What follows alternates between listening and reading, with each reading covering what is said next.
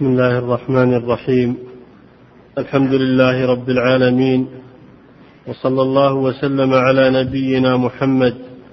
أما بعد قال المصنف رحمه الله تعالى كتاب الطلاق. بسم الله الرحمن الرحيم.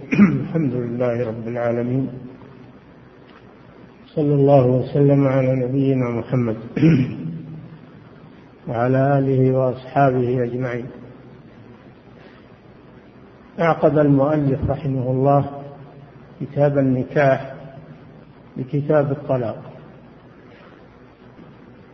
لأنهما بابان عظيمان يتعلقان بالزوجية وإباحة الخروج بما أحل الله سبحانه وتعالى. فهما بابان عظيمان. لا يجوز لمن لم يتقن أحكام النكاح وأحكام الطلاق لا يجوز له أن يفتي فيهما لأنه يترتب على الغلط والخطأ في ذلك إما تحليل ما حرم الله من الفروج وإما إما تحريم ما أحل الله من الفروج وإما تحليل ما حرم الله. فالذي لا يعرف المحرمات في النكاح ولا يعرف أركان العقد ولا يعرف شروط صحة العقد في النكاح لا يجوز له أن يفتي في النكاح. لأنه يت... لأن الفتوى فيه تتضمن إما تحليل وإما التحريم وهذا لا يجوز إلا إلا بدليل ولا يعرف الدليل إلا العلماء. كذلك الطلاق. الطلاق هو حل عقد النكاح فلا يجوز لأحد أن يفتي فيه إلا عن فقه وعلم وبصيرة لأنه يترتب على الجهل به ترتب عليه تحريم ما أحل الله من الزوجة. أو يترتب عليه تحليل ما حرم الله بالطلاق. ترتب عليه إما تحريم ما أحل الله بالنكاح وإما تحليل ما حرم الله بالطلاق. فلا يجوز لأحد أن يدخل في هذين البابين إلا عن علم وبصيرة. ولكن مع الأسف نرى الكثير يفتون في هذين البابين وأوقع الناس في بلبلة وأوقعوهم في تخبط نتيجة لأنهم لم يتقنوا هذين البابين. وهذا ليس كالغلط في غيره لأنه يترتب عليه يترتب عليه بناء أسرة على غير أساس. أو تفريق أسرة بغير أساس.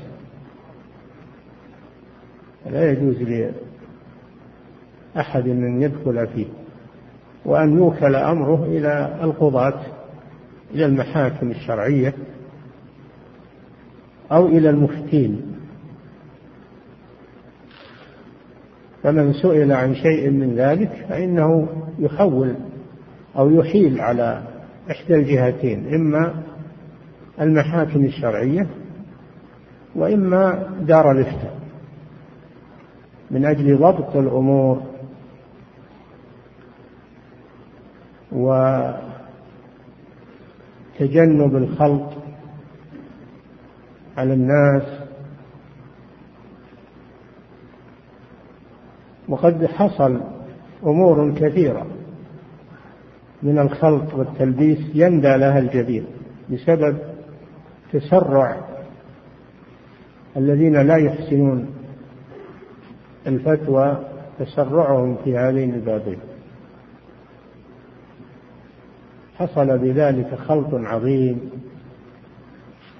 حصل بذلك تساهل من الناس في أمر الطلاق لأنه لا لا يعدم أن أن أن يفتي أن يجد من يفتيه عن علم وغير وعن غير علم. فلذلك صار يتساهل. يطلق ويروح لدنا واحد ويقول له طلاقك ما وقع ولا طلاقك وقع من غير علم. وقد اكتشف أغلاط كثيرة في هذا الباب. ويتولى إثمها من أفتى فيها. والإنسان في عافية. الإنسان في عافية. لا يدخل في شيء ليس من شأنه. حتى ولو كان من أهل العلم لا يدخل في هذه الأمور. فكيف إذا كان من غير أهل العلم؟ فإن الناس اليوم يحتاجون إلى ضبط. يحتاجون إلى أن تقيد أسئلتهم ويكتب المحضر ويوقعون عليه ثم على ضوء ذلك يصدر الحكم. أما أن يأتي إلى شخص يقول له حلال حرام طلاق وقع طلاق ما وقع ويمشي على طول هذا ما يصلح هذا. لازم من تسجيل هذه القضايا وضبطها بحيث لو كذب بعد ذلك يكتشف كذبه. وقد حصل كثير من هذه الأمور. حصل أن أناسا يتلاعبون بالطلاق. ولولا أنهم قد سجل عليهم الكمبيوتر سجل عليهم لولا التسجيل عليهم لحصل الخلل العظيم. لكن إذا أدخل اسمه أول ما يسأل يدخل اسمه وطلاقه. ثم إذا طلق ثانية كذلك ثم إذا طلق مرة ثالثة كذلك. فإذا جاء يسأل فإنه يطلب اسمه ويرى كم طلق من مرة ويظهر الكذب والتلاعب. أو أنه يكتب في سجل ويضبط في الضبط في المحكمة بحيث أنه ما يحصل له يكذب أو يلبس لكن واحد في الطريق ما عنده سجل ولا عنده كمبيوتر ولا عنده شيء راح مرت معك راح ما هي معك. هذا غلط كبير. يعقد النكاح وهو ما يدري عن المحرمات في النكاح. قد يعقد على قريبة على على محرم لمحرمها وهو ما يدري بنسب أو رضاع أو إسقاط وهو ما يدري. فلا بد من ضبط هذه الأمور خصوصا في هذا الزمان الذي كثر فيه التساهل والتلاعب. فيجب على طلبة العلم أن يتوقفوا عن الإفتاء في هذين البابين. وإن كان الإفتاء في جميع الشرع لا يجوز لأحد أن يفتي بغير علم. ولكن في هذين البابين خاصة لأنه يحصل فيهما اللبس والتداخل والوهم يحصل فيهما شيء كثير. فلا بد أن تضبط القضايا سجل وتدون أو تدخل في, في الكمبيوتر حتى ما يحصل تلاعب يحصل ضبط. فأنا أنصح إخواني أن لا يتدخلوا في هذه الأمور. يقول له طلاقك ما يقع. وش دريت أنا مو حين بن باز ولا مو حين فلان يقول كذا.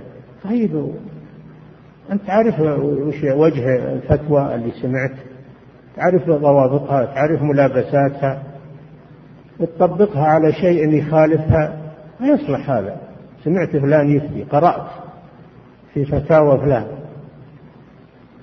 هذه في حالة وهذا في حالة قد لا تنطبق. تكون حالة غير حالة. يختلف الحكم. فالواجب التريث في هذه الأمور. فالذي مع الذي معنا الآن كتاب الطلاق. والطلاق هو حل هو حل قيد النكاح هو حل عقد النكاح أو بعضه. حله بالكلية وهو الطلاق الباين أو حل بعضه وهو الطلاق الرجعي. هذا هو الطلاق. حل عقد النكاح أو بعضه. مأخوذ من حل قيد الناقة إذا أطلقها. فكأن المرأة معقولة ومقيدة فإذا طلقها حل عقدها وحل قيدها وتركها كما تترك الناقة.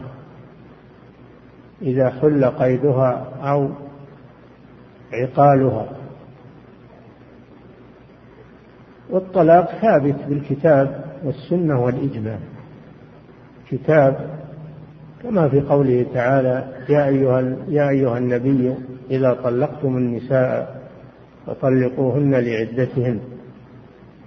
إلى آخر السورة تسمى سورة الطلاق. وكذلك في سورة البقرة الطلاق مرتان فإمساك بمعروف إلى آخر الآيات. إلى آخر الآيات. وفي السنة أحاديث كثيرة أفتى فيها النبي صلى الله عليه وسلم في الطلاق. أو سئل وأفتى. منها أحاديث الباب التي معنا وأجمع العلماء على على مشروعية الطلاق. والطلاق يكون الطلاق يكون مباحا عند الحاجة يكون مباحا عند الحاجة إليه. قال تعالى وإن يتفرقا يغني الله كلا من سعته فإذا لم يحصل الوئام وتوافق بين الزوجين فإنه يلجأ إلى الطلاق. وإن يتفرقا يغني الله كلا من سعته. فإذا كان البقاء على النكاح لا يتأدى به الغرض المطلوب فإنه يصار إلى الطلاق ويكره لعدم الحاجة إليه. إذا كانت الحالة مستقيمة والتوافق بين الزوجين حاصل فيكره لما فيه من حل النكاح الذي طلب الذي أمر الله به لما فيه من المصالح الطلاق يفوت مصالح النكاح. يفوت وقد يترتب عليه ضياع الأسرة وضياع الأولاد فيكره عند عدم الحاجة وفي الحديث أبغض الحلال إلى الله الطلاق. الطلاق مباح لكن الله يبغضه. يبغضه ودل على أنه يكره. هو حلال مكروه إذا لم يحتج إليه. إذا لم يحتج إليه. فإنه مبغوض عند الله عز وجل. ويكره الإقدام عليه. لأنه يترتب عليه مضار.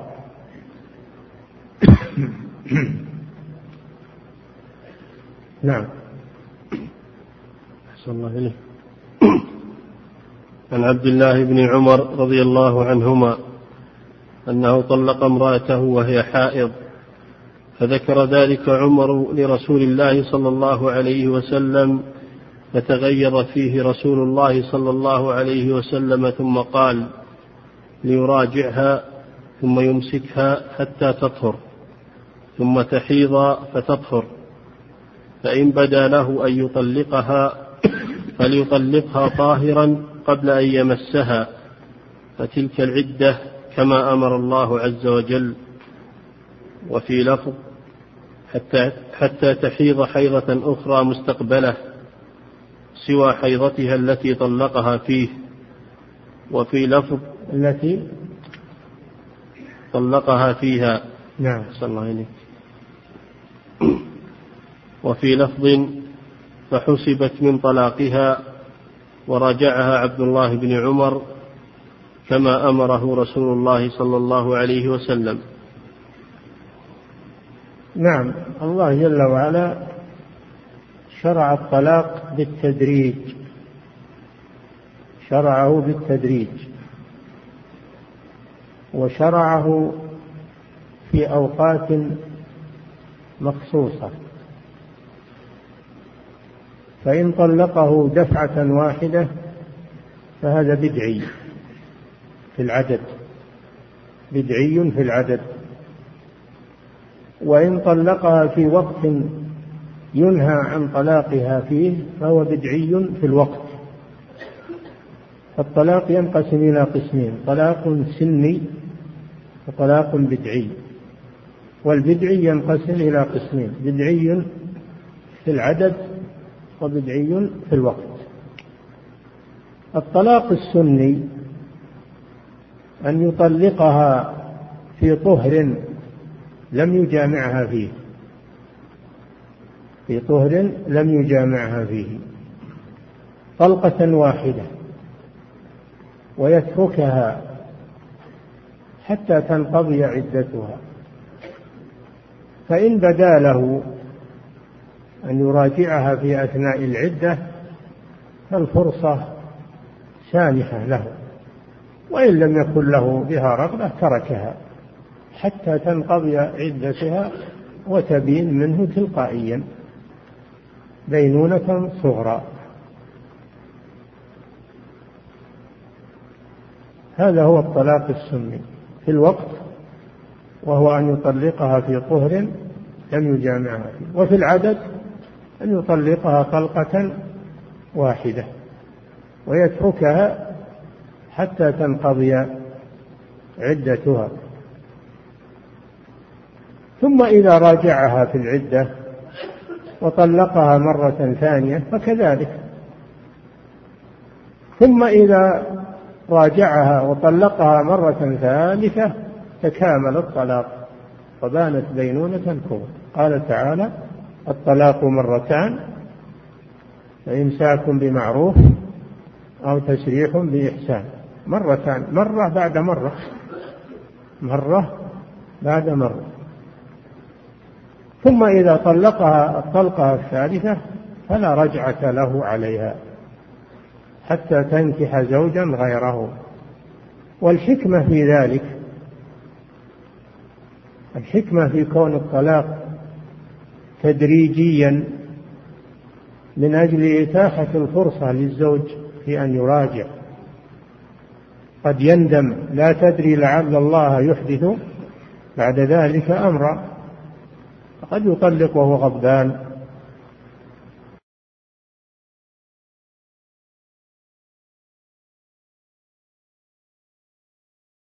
فمره فليراجعها. مره فليراجعها.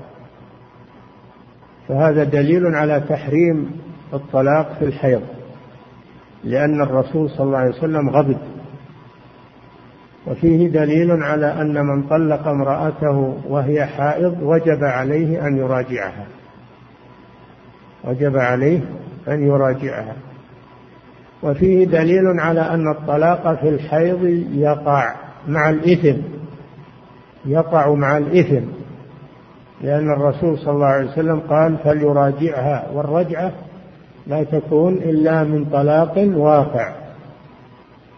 وفي الرواية التي ذكرها المصنف أن الرسول احتسبها احتسبها طلقة فدل على أن الطلاق في الحيض يقع مع التحريم وأنه يجب على المطلق أن يراجع زوجته. ثم يمسكها حتى تطهر من تلك الحيضة التي طلقها فيها. ثم تحيض حيضة أخرى غير الحيضة التي طلقها فيها. ثم تطهر ثم إن شاء طلقها وإن شاء أمسكها. هذا هو الطلاق الذي أمر الله تعالى به. فهذا الحديث فيه مسائل. فيه أولا سؤال أهل العلم. فإن عمر رضي الله عنه سأل النبي صلى الله عليه وسلم فدل على أن الطلاق لا يسأل فيه إلا أهل العلم. ما يسأل فيه المتعالمين وأنصاف المتعلمين واللي يقولون سمعنا قرأنا هذا ما يصلح. لا يسأل فيه إلا العلماء. لأنه باب خطير. وفيه أن المفتي يغضب على من خالف أمر الله من أجل زجره. فالمفتي أو العالم يظهر الغضب على من خالف أمر الله لأن النبي صلى الله عليه وسلم تغيظ على ابن عمر. وفيه أن وفيه تحريم الطلاق في الحيض. تحريم الطلاق في الحيض. وفيه أن الطلاق في الحيض يقع مع التحريم مع الإثم. وفيه وجوب الرجعة على من طلق في الحيض لأن الرسول صلى الله عليه وسلم أمره أن يراجعها والأمر يفيد الوجوب. وفيه أن الطلقة أن الرجع أن الحيضة أن الحيضة التي طلقها فيها لا تحتسب من العدة. لا تحتسب من العدة. بل لا بد من ثلاث حيض كاملة. قال تعالى والمطلقات يتربصن بأنفسهن ثلاثة قروء. ثلاث حيض. والقروء جمع قرء وهو الحيض على المشهور وقيل هو الطهر.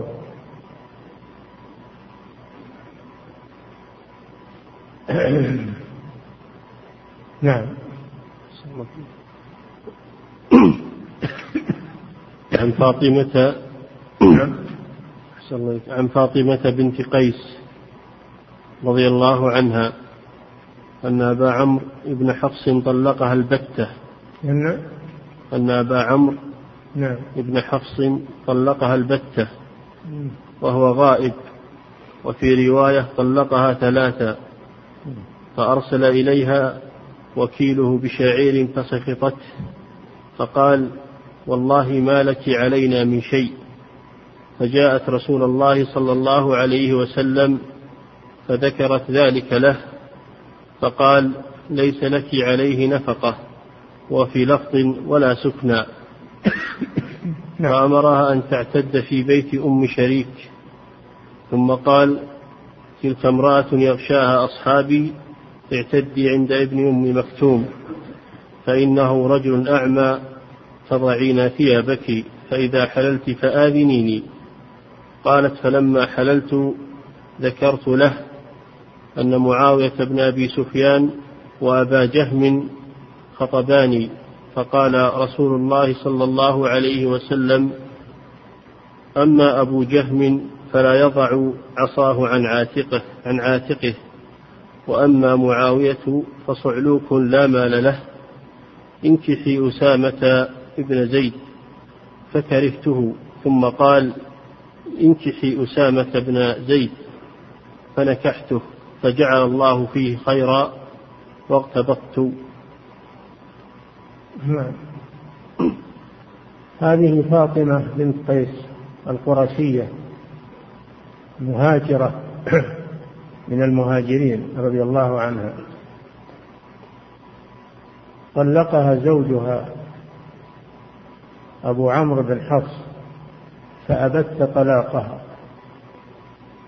يعني طلقها طلاقا باتا يعني آخر ثلاث تطليقات كما جاء في رواية وليس معناه أنه طلقها ثلاثا بكلمة واحدة وإنما معناه أنه استنفد عدد الطلقات فأصبحت بائنا منه. ينطبق عليها قوله تعالى فإن طلقها فلا تحل له من بعد حتى تنكح زوجا غيره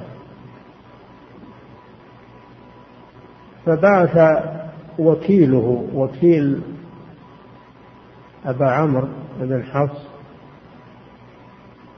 لأنه كان غائبا لأن المطلق كان غائبا وكيله ذهب بشعير ذهب إليها بشيء من شعير. من باب التبرع من باب التبرع لا ف فإنها لما جاءها الشعير كأنها كرهته. تريد أحسن منه لأنها امرأة شريفة. لأنها امرأة شريفة وتريد طعاما يليق بها. تريد طعاما يليق بها. فقال لها الوكيل والله ما لك علينا شيء. يعني هذا تبرع منا. تبرع منا. ولا ما لك علينا شيء؟ لأنها باين والباين ليس لها شيء. إنما السكنى والنفقة للرجعية المطلقة الرجعية. وأما المطلقة البائن فليس لها شيء على المطلق لأن عقد الزوجية انتهى.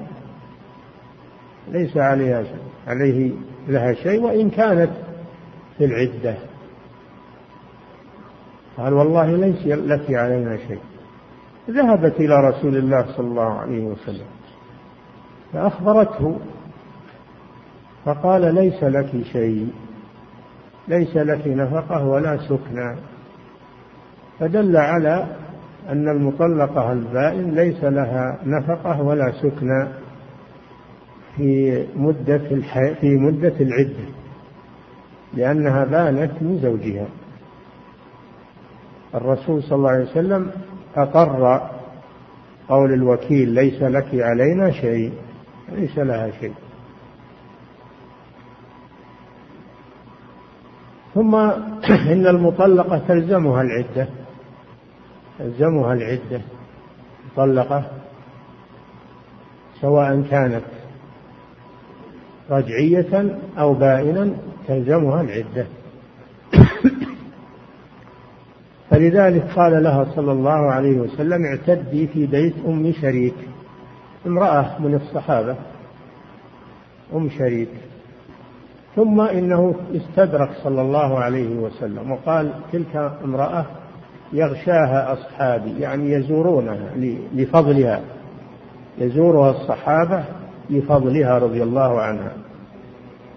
فتكون المعتدة عرضة للرجال. ينظرون إليها.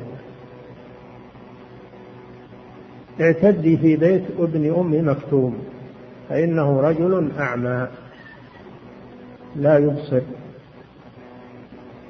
فدل على أن الحجاب من أجل البصر وأنه لا يجوز النظر إلى وجه المرأة أو إلى جسمها.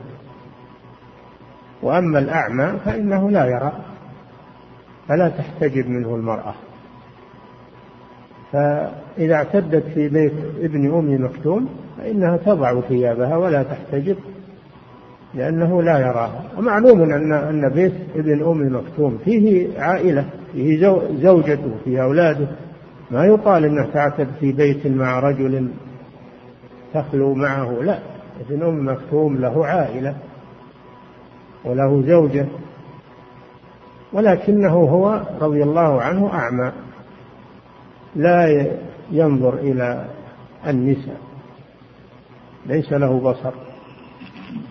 دل على أنه لا يجوز للمبصر أن ينظر إلى وجه المرأة وأن الأعمى ليس منه احتجاب لعدم المحذور في ذلك لأنه لا يرى. وأما حديث أفعم دخل على رسول الله صلى الله عليه وسلم وعنده نساء. فقال احتجبنا. قلنا إنه أعمى. قال أفعمياوان أنتما؟ فهذا حديث ضعيف. حديث ضعيف. والحديث الذي معنا هذا حديث في الصحيح. فيقدم. يدل على أن الحجاب إنما هو من أجل البصر. وأنه إذا لم يوجد بصر فلا يجب الحجاب. تضعين ثيابك عنده فإذا قضيت فآذنيه. يعني أعلميني إذا انتهت عدتك.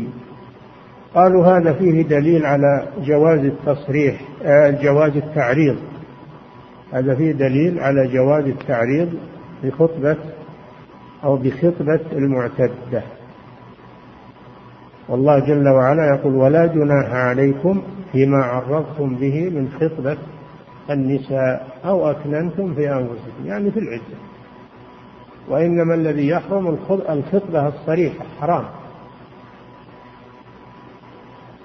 الخطبة الصريحة حرام للمعتدة. ولا جناح عليكم فيما عرضتم به من خطبة النساء. أما التعريض فهو جائز. وهذا الذي قاله النبي صلى الله عليه وسلم من باب التعريض.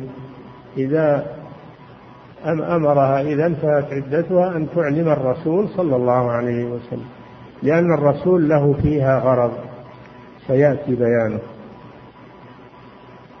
فلما انتهت من عدتها جاءها خاطبان. جاء خاطبان أحدهما أبو جهيل والثاني معاوية بن أبي سفيان. فجاءت تستشير النبي صلى الله عليه وسلم. أيهما تتزوج؟ فهذا فيه دليل على مشروعية المشورة. على مشروعية المشورة في النكاح. جاءت تستشيره فقال صلى الله عليه وسلم أما أبو جهيم فلا يضع العصا عن عاتقه. قيل معناه أنه يضرب النساء. وقيل معناه أنه كثير الأسفار لا يضع العصا يعني مسافرا. فيكثر غيابه عن المرأة. وهذا فيه ضرر على المرأة. سواء كان المعنى أنه يضرب أو المعنى أنه يسافر هذا فيه ضرر على المرأة. وأما معاوية فصعلوك لا مال له يعني فقير. ففيه دليل على أن المستشار على أن المستشار يبين ما يعلمه مما استشير فيه من الأشخاص ولا يعد هذا من الغيبة لأن هذا من النصيحة وليس من الغيبة. لا شك أن ذكر أبا أبا جهيم ومعاوية أن هذا فيه نقص في حقهما ولكن المصلحة راجحة في هذا. فيه مصلحة راجحة وهي النصيحة للمستشير. فلا يجوز لمن استشارك أن تكتم عنه شيئا بل تبدي له ما تعلم في الأشخاص. وليس ذلك من الغيبة وإنما هو من باب النصيحة. انكحي أسامة بن زيد. أمر لما بين أن هذين الرجلين لا يصلحان لها وجهها في أن في أن تنكح أسامة بن زيد. أسامة بن زيد بن حارثة. زيد بن حارثة مولى رسول الله صلى الله عليه وسلم. وأسامة ابنه وكلاهما يحبه رسول الله صلى الله عليه وسلم حبا شديدا. فهما حبيب رسول الله صلى الله عليه وسلم. فكأنها كرهت ما قاله الرسول صلى الله عليه وسلم لأن أسامة مولى وهي شريفة قرشية وأسامة مولى.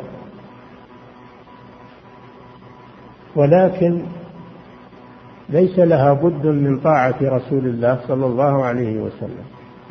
فأطاعته وتزوجت أسامة فكان في ذلك الخير الكثير.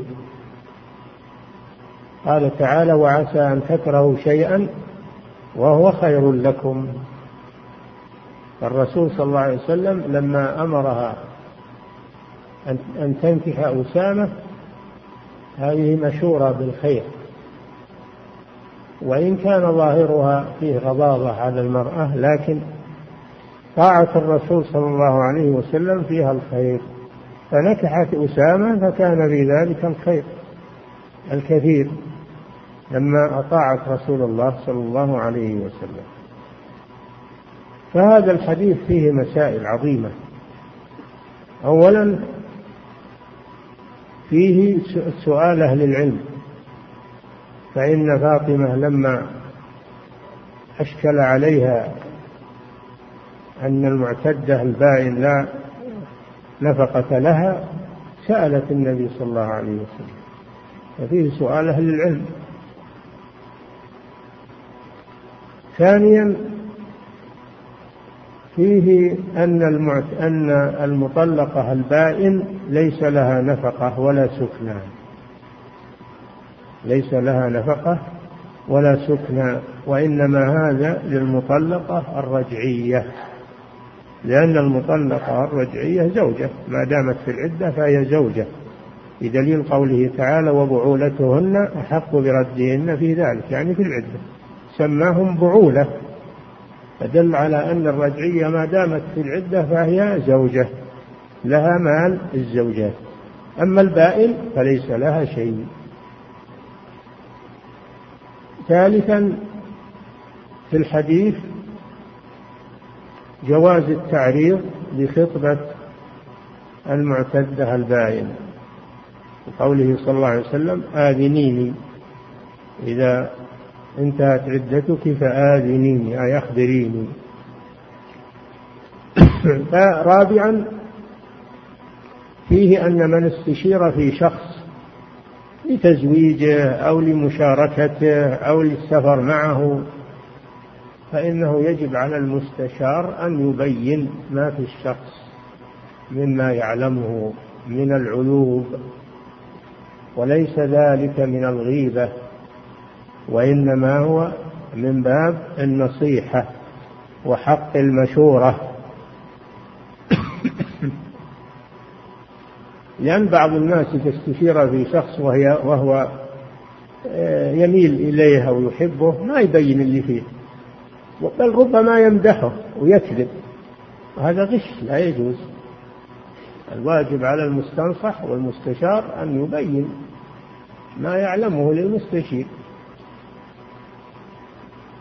وأن هذا ليس من الغيبة لأن المصلحة في هذا راجحة على المفسدة وفي الحديث دليل أيضا على آه، أن الإنسان قد يكره شيئا ولكن يكون فيه الخير الكثير. والله جل وعلا يقول كتب عليكم القتال وهو كره لكم وعسى أن تكرهوا شيئا وهو خير لكم وعسى أن تحبوا شيئا وهو شر لكم والله يعلم وأنتم لا تعلمون خامسا فيه أن طاعة الرسول صلى الله عليه وسلم خير وإن تظاهر للإنسان فيها شيء مما قد لا يوافق رغبته لكن لا يأمر الرسول صلى الله عليه وسلم صلى الله عليه وسلم إلا بشيء فيه خير. ولو لم يظهر للإنسان في الحال أنه خير بل لو ظهر للإنسان في الحال أنه ليس بخير له فإن الرسول لا يأمر إلا بما هو خير عليه الصلاة والسلام. لا يأمر إلا بما هو خير وأصلح لمن استشار. سادسا فيه أن الحجاب إنما هو من أجل البصر وأما الأعمى فلا يجب الاحتجاب عنه. فلا يجب الاحتجاب عنه لعدم المحذور. في ذلك لأنه لا يرى وجه المرأة. نعم. صلى الله عليه باب العدة. نعم العدة تابعة للطلاق. العدة هي تربص العدة تربص يقصد به العلم ببراءة الرحم. العلم ببراءة الرحم في الغالب يعني من مقاصد العدة وحكمها العلم ببراءة الرحم من الحمل وذلك للمطلقة فتتربص وتنتظر حتى تعلم براءة رحم رحمها براءة رحمها لئلا تنكح وهي حامل فتختلط الأنساب. تختلط الأنساب. ومن الحكم في العدة أن فيها احتراما للزوج المفارق. فيها احترام للزوج المفارق بأن يجعل له حريم من المدة تتزوج بعده بآخر. ولا يتزوجها رجل آخر مباشرة بعد الطلاق. ففي هذا حرمة المطلق وحرمة المفارق. وفيها حكم كثيرة. فيها حكم كثيرة. وفيها كما سبق إتاحة الفرصة للزوج أن يراجع إذا كان إذا كانت الطلاق إذا كان الطلاق رجعيا. فالحكم في العدة الواضحة لنا.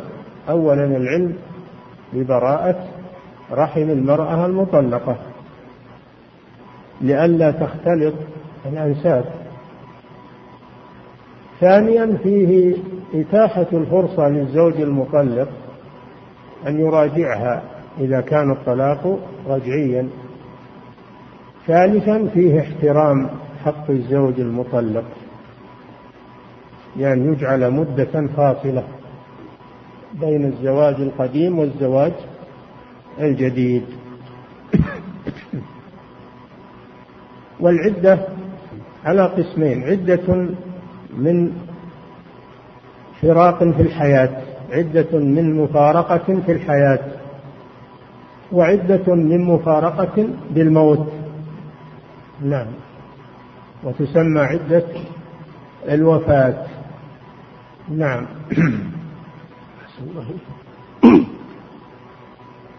باب العدة.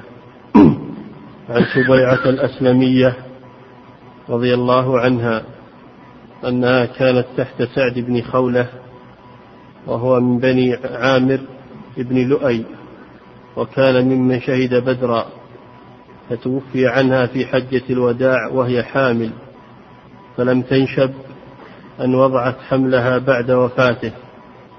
فلما تعلت من نفاسها تجملت للخطاب فدخل عليها أبو السنابل ابن بعكك رجل من بني عبد الدار فقال لها ما لي أراك متجملة لعلك ترجين النكاح. والله ما أنت بناكح حتى تمر عليك أربعة أشهر وعشر قالت سبيعة فلما سبيعة صلى الله عليك. قالت سبيعة فلما قال لي ذلك جمعت جمعت علي ثيابي حين أمسيت فأتيت رسول الله صلى الله عليه وسلم فسألته عن ذلك فأفتاني بأني قد حللت حين وضعت حملي وأمرني بالتزويج إن بدا لي.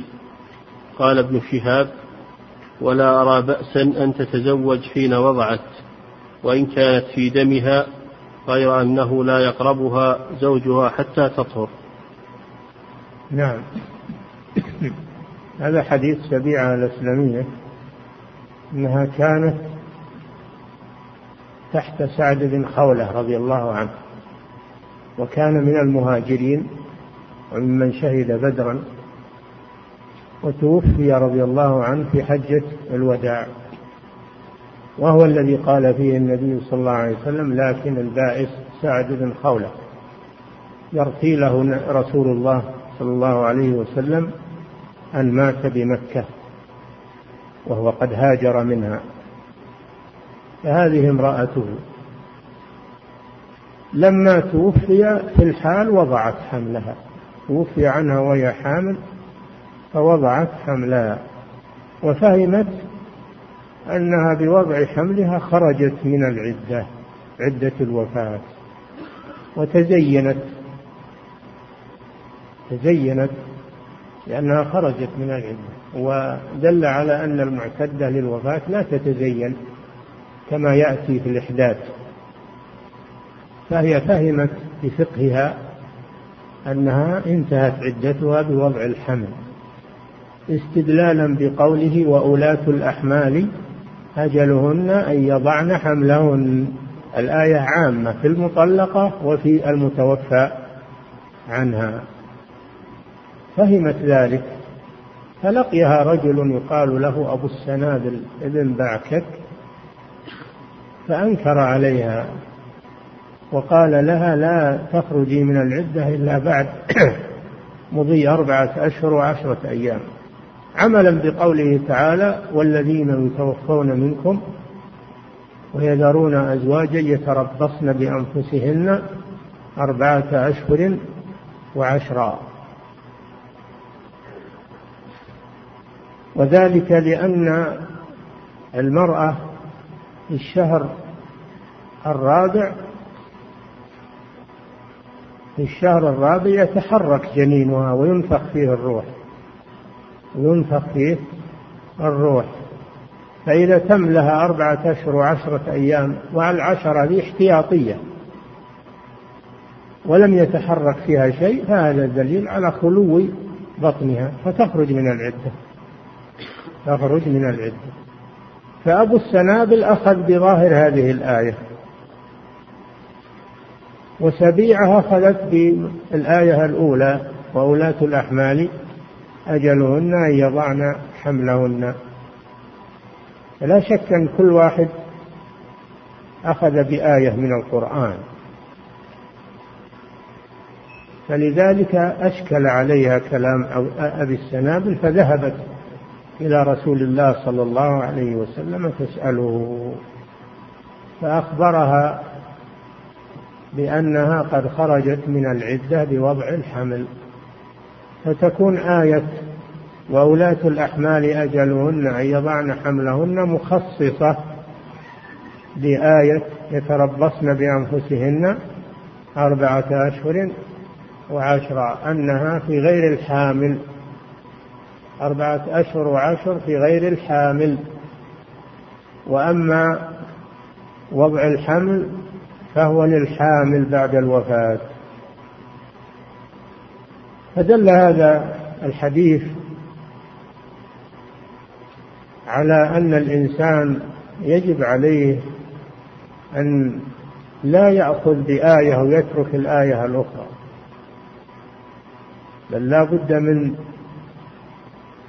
من حمل المطلق على المقيد والخاص على العام. أما من يأخذ بالدليل دون أن ينظر هل هو منسوخ أو مخصص أو مقيد فهذا من الذين يأخذون بالمتشابه ويتركون المحكم. فالقرآن يفسر بعضه بعضا ويقيد بعضه بعضا هذا يحتاج إلى فقه وإلى بصيرة. ولا يقدر على هذا إلا أهل العلم الراسخون العلم أما المبتدئون في طلب العلم فيأخذون بالأطراف ولا يردون بعض النصوص إلى بعض فيقعون في الضلال. فهذه قاعدة عظيمة يجب على طلبة العلم أن يفطنوا لها وأن لا يأخذوا بظاهر آية أو حديث حتى يعلموا أنه غير منسوخ وأنه غير مقيد وأنه غير مخصص. لئلا يكونوا من الذين يأخذون بالمتشابه يتركون المحكم. ودل هذا الحديث على أن الحامل تخرج من العدة بوضع الحمل سواء بالطلاق أو بالوفاة. سواء في الطلاق أو بالوفاة وأن لها أن تتزوج بعد أن تتزوج بعد وضعها ولو وضعت بعد الوفاة بلحظة لها أن تتزوج حتى ولو كانت في دمها يعني في نفاسها يعقد عليها لا بأس ولكن لا يطعها حتى تخرج من النفاس. أما العقد فيصح. ولذلك يصح العقد على الحائض يصح العقد على النفساء ولكن لا يطعها إلا بعد انقضاء الحيض أو النفاس وهذا فقه عظيم يفوت على كثير من غير المتمكنين في العلم فهمه والإحاطة به.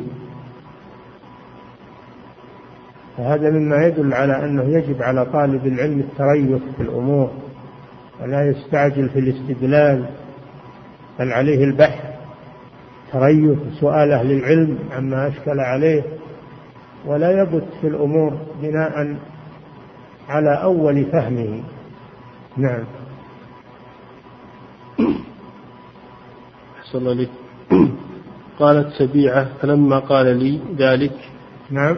يقول قالت سبيعة فلما قال لي ذلك جمعت علي ثيابي. جمعت علي ثيابي. هذا فيه دليل على أن المرأة تلبس ثيابها عند الخروج وتتستر.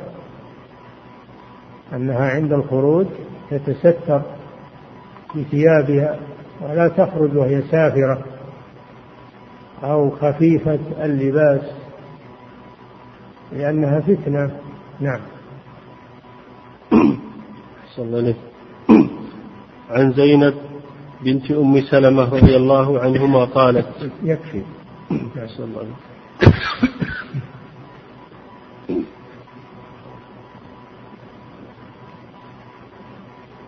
أحسن الله عليك يقول السائل كيف يكون معاوية رضي الله عنه صعلوكا وهو ابن أبي سفيان أحد أشراف قريش؟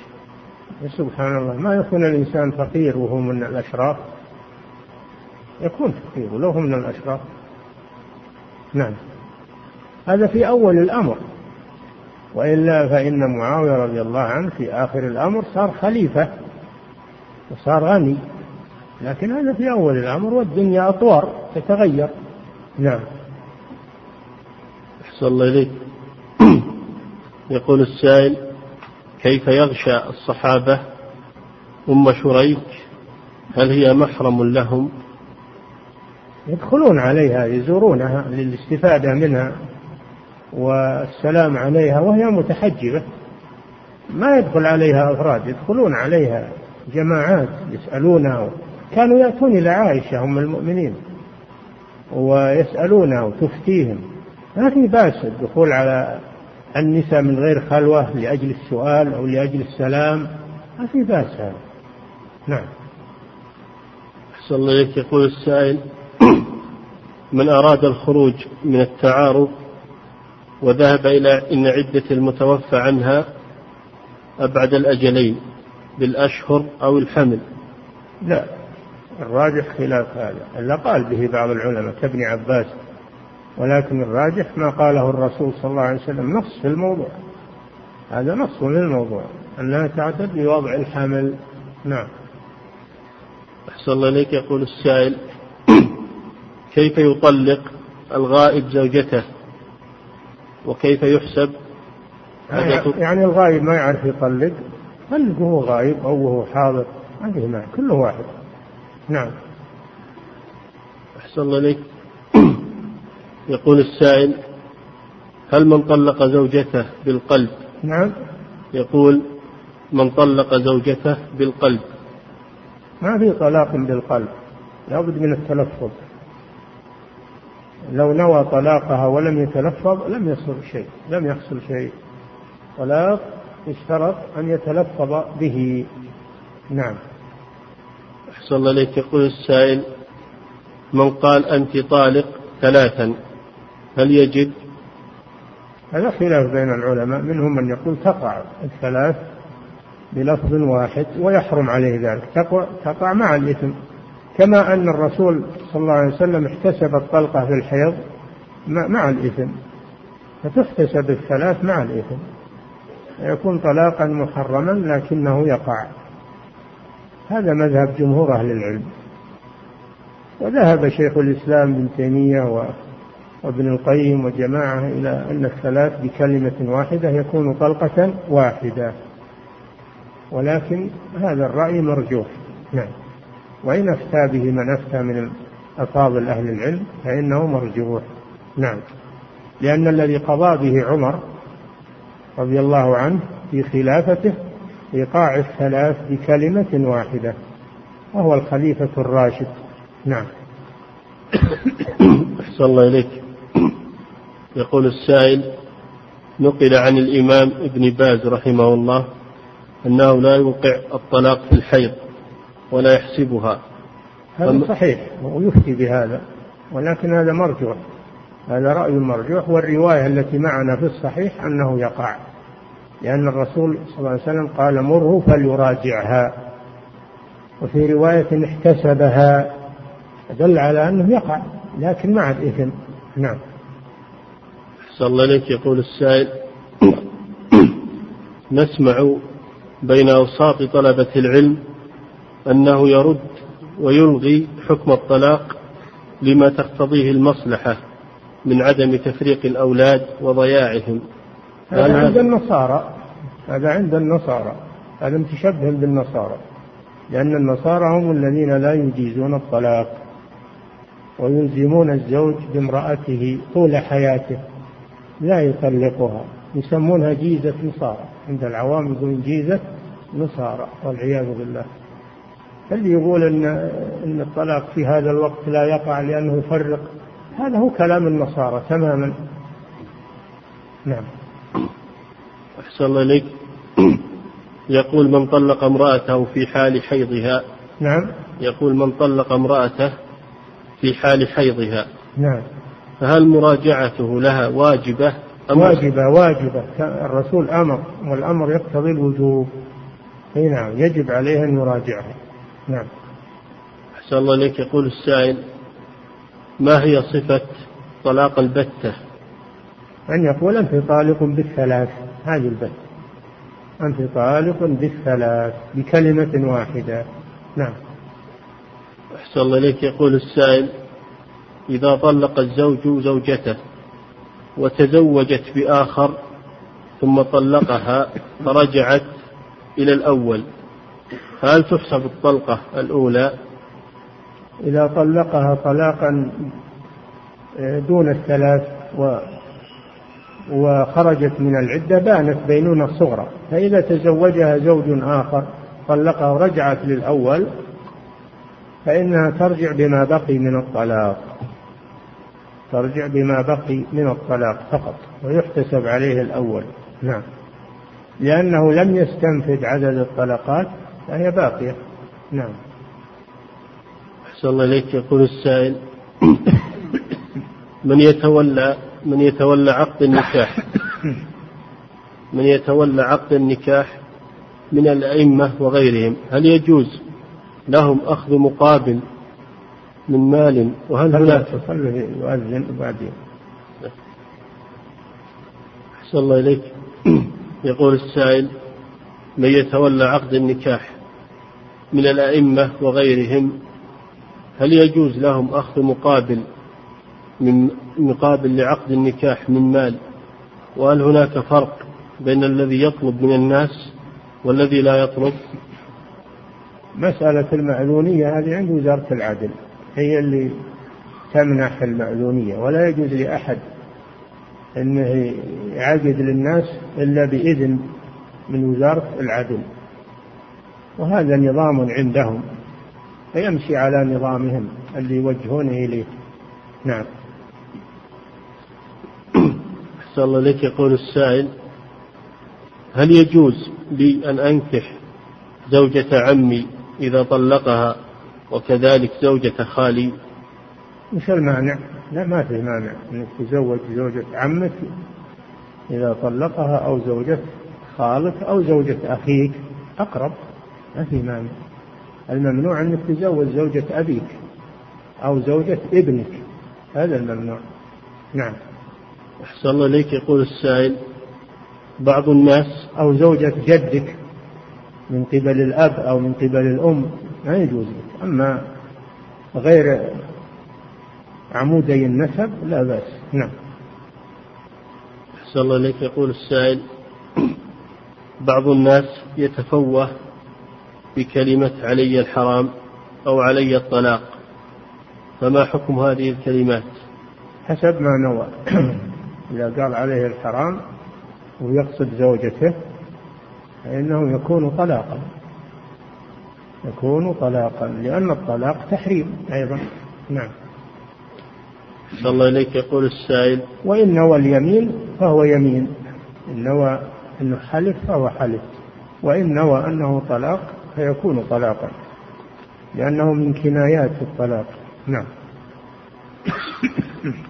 أحسن الله إليك يقول السائل. كم عدة المطلقة البائن إذا طلقها زوجها وهو غائب عنها وهل يختلف طلاق الغائب عن الحاضر؟ ما يختلف. وتدخل في العدة منذ طلقها ولو لم تعلم.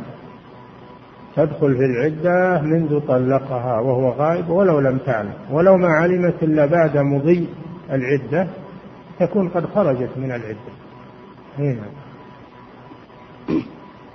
أحسن الله إليك يقول السائل ذكرتم أنه يرجع في أمور الطلاق إلى القضاة فما رأيكم إذا كان بعض القضاة لا يفقه أمور الطلاق فلمن يرجع حينئذ؟ ما أظنه بيصير قاضي وهو ما يفقه أمور الطلاق. ما يصير قاضي إلا من يفقه أمور الطلاق. نعم. أحسن الله لك يقول السائل إن طلق الرجل امرأته طلقة واحدة. فانقضت العدة التي يراجعها فيها فلم يراجعها. فهل تبين منه بعد انقضاء العدة إبانة كاملة؟ تبين من بينونة صغرى. بينونة صغرى. له أن يتزوجها بعقد جديد. بعد العدة تزوجها بعقد جديد. لكن تحسب عليه الطلقة الأولى. ويبقى له طلقتان. وإن كان طلقها طلقتين يتزوجها على طلقة واحدة فقط. نعم. أحسن الله إليك. يقول السائل ما حكم نظر ما حكم نظر المرأة إلى الرجل الغير محرم؟ نظرها نظرها إليه بشهوة لا يجوز. أما بغير شهوة للحاجة فلا بأس. إذا كانت تنظر إليه للحاجة. وبغير شهوة. فلا بأس بذلك. نعم. صلى الله إليك يقول السائل قلتم في تعريف الطلاق السني وهو أنه يطلقها في طهر في طهر لم يجامعها فيه طلقة واحدة وقد وردت زيادة أو حاملا عند الفقهاء. إيه أو حامل. إذا طلقها حاملا فهذا طلاق سنة. طلقها طلاق سنة. وطلاق السنة على ثلاثة أقسام. طلقها طلقة واحدة. أن يطلقها في طهر لم يجامعها فيه. أن يطلقها بعدما تبين حملها. كل هذا طلاق سنة. نعم. أحسن الله إليك. يقول السائل إذا طلق الرجل امرأته أربع طلقات. أربع؟ نعم. ما فيها أربع. آخر شيء ثلاث نعم. فيحسب ثلاث والزيادة فيه ما لها قيمة. نعم. أحسن الله إليك. يقول السائل هل زي هل زيادة فحسبت من طلاقها؟ من قول الراوي. إي نعم من قول الراوي. يرويها عن النبي صلى الله عليه وسلم. فلها حكم الرفع نعم.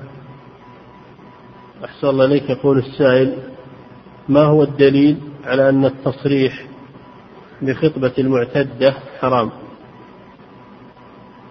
ولكن لا تواعدوهن سرا إلا أن تقولوا قولا معروفا. فيجوز التعريض دون التصريح. نعم. أحسن الله إليك. يقول السائل هل الحيض والنفاس يكون عدة للمرأة؟ والمراد بالسر النكاح. لا تواعدوهن سرا أي نكاحا. يعني لا تصرحون تقول أنا ودي تزوجك ودي أنكحك ودي لا يجوز هذا. لأن قد تتسرع وتقول انقضت عدتي. إذا صارت تبيها الزوج تطمع فيه وتقول انتهت عدتي. وهي ما ما انتهت. لذلك منع من هذا. نعم. أحسن الله إليك. يقول السائل هل الحيض والنفاس يكون عدة للمرأة؟ النفاس تنقضي عدتها بوضع الحمل. وإنما النفاس لا يجوز وطئها فيه لأنه مثل الحيض. نعم. ما هو من أجل العدة؟ ما هو من أجل أنه من العدة. لكن من أجل أنه مثل الحيض. ولكن لو طلقها في النفاس امرأة نفساء ولدت منه وطلقها. طلقها. أو مات عنها وهي في النفاس فهذا النفاس لا يعتبر شيئا ولا بد من عدة جديدة للوفاة أو للطلاق والنفاس لا يدخل فيها. نعم. أحسن الله إليك. يقول السائل أشكل علي قولكم بأن نظر المرأة للرجل جائز للحاجة بدون شهوة مع قوله تعالى وقل للمؤمنات يغضبن من أبصارهن. يعني يغضبن من أبصارهن عن الشهوة لا ينظرن بشهوة. ما زالت النساء من عهد الرسول صلى الله عليه وسلم تكلمن مع الرجال ينظرن إليهم للحاجة. ما في مانع الدليل على المنع؟ أما للشهوة فهو حرام. نعم. حتى ولو كانت محجبة لا تنظر إليه نظر شهوة. نعم. يقول وهل من في الآية تبعيضية إي نعم. يعني ما يجب عليك تغمض كل البصر. غضوا يغضوا من أبصارهم. ما, ما قال أن يغمضوا أو أن يحجموا أبصارهم. بل يغضوا غضا نعم. أحسن الله إليك. يقول السائل هل يدل حديث فاطمة بنت قيس على جواز الخطبة على خطبة رجل آخر؟ ما خطب على خطبة رجل آخر. رد ردت. لما قال لها النبي صلى الله عليه وسلم إن هذين لا يصلحان ردت خطبتهما. فلما ردت خطبتهما خطبها النبي صلى الله عليه وسلم لأسامة. نعم. أحسن الله إليك. يقول السائل هل يبدأ وقت العدة من الوفاة أم من العلم بالوفاة ولو كان بعد سنين؟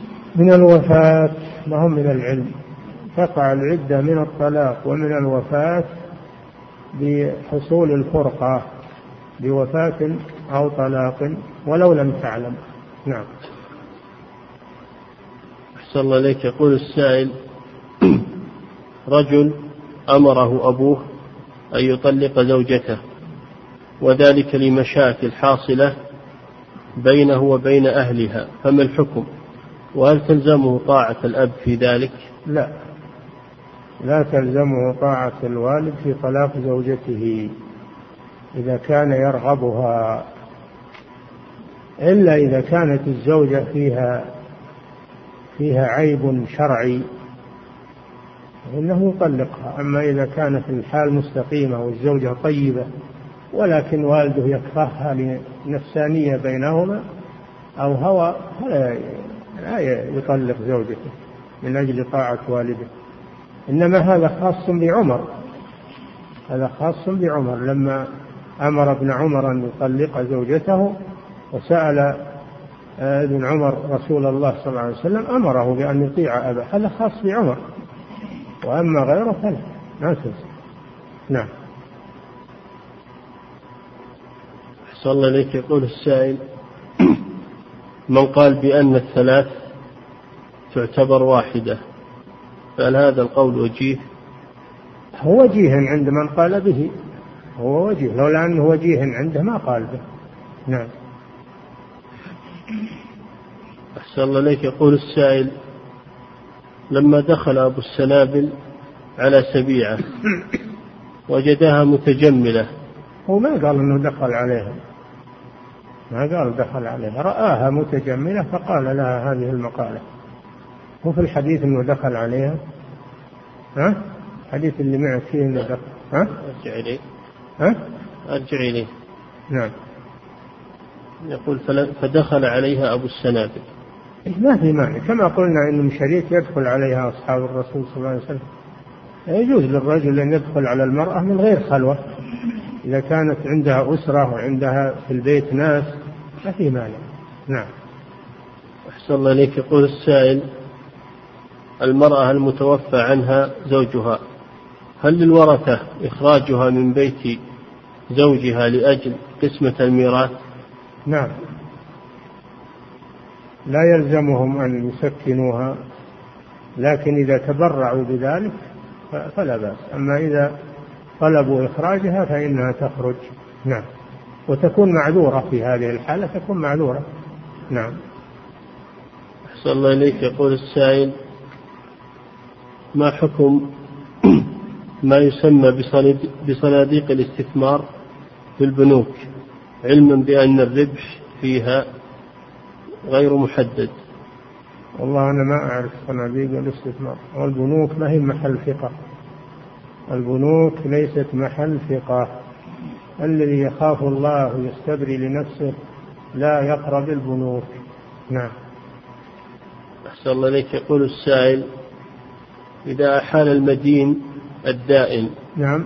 يقول إذا أحال المدين إذا أحال المدين الدائن على رجل ليس له دين عليه فهل يجوز قبول الحوالة؟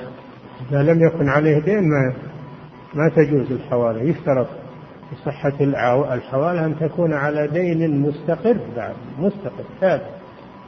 نعم. أحسن الله إليك. يقول السائل هناك شاب كان مغنيا ولا يعرف الناس قبيلته وبعدما عرفوا اسم قبيلته ترك الغناء خشية العار لقبيلته. ثم تاب وهداه الله. والآن تراوده الشكوك هل توبته لله أم لأجل الناس؟ وبماذا تنصحونه؟ أبدا ننصحه بالتوبة إلى الله والاستمرار ويترك عنه الشكوك والأوهام. وحتى لو أنه تركها من باب آه، يعني من باب آه، الحفاظ على شرف قبيلته هذا شيء طيب. المحافظة على الشرف وعلى آه، مكانة القبيلة هذا شيء طيب. نعم.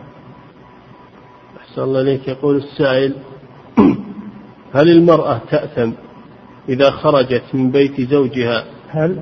هل المرأة هل المرأة تأثم نعم. إذا خرجت من بيت زوجها إذا طلقها طلاقا غير بائن؟ وهل يجوز لها أن تحتجب عنه؟ وهل تنام معه على فراش واحد؟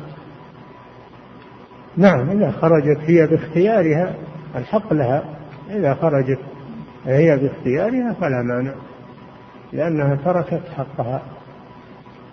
وله أن يراجعها ولو خرجت من بيته ما لم تنتهي عدتها. نعم. يقول أيضا وهل, أهل وهل أهلها يأثمون إذا استقبلوها في أثناء العدة؟ لا ما يأثمون. يطردون بنتهم. ما يأثمون يستقبلونها نعم. أحسن الله إليك. يقول السائل هل الجماع يكفي في المراجعة؟ نعم هو هو أقوى أنواع المراجعة. إذا جامعها فهذا أقوى في في الرجعة من التلفظ. نعم. أحسن الله إليك. يقول السائل نرغب في أن تجعلوا لنا درسا مغرب الأربعاء. وصباح الخميس والجمعة. فنحن في حاجة إلى الزيادة في الدروس ودراسة البخاري ومسلم على فضيلتكم. نود هذا بس ما نستطيع هذا. نحن لا نستطيع هذا. نعم. أنت تحصل عليه والله تعالى أعلم وصلى الله وسلم على نبينا محمد وعلى آله وصحبه.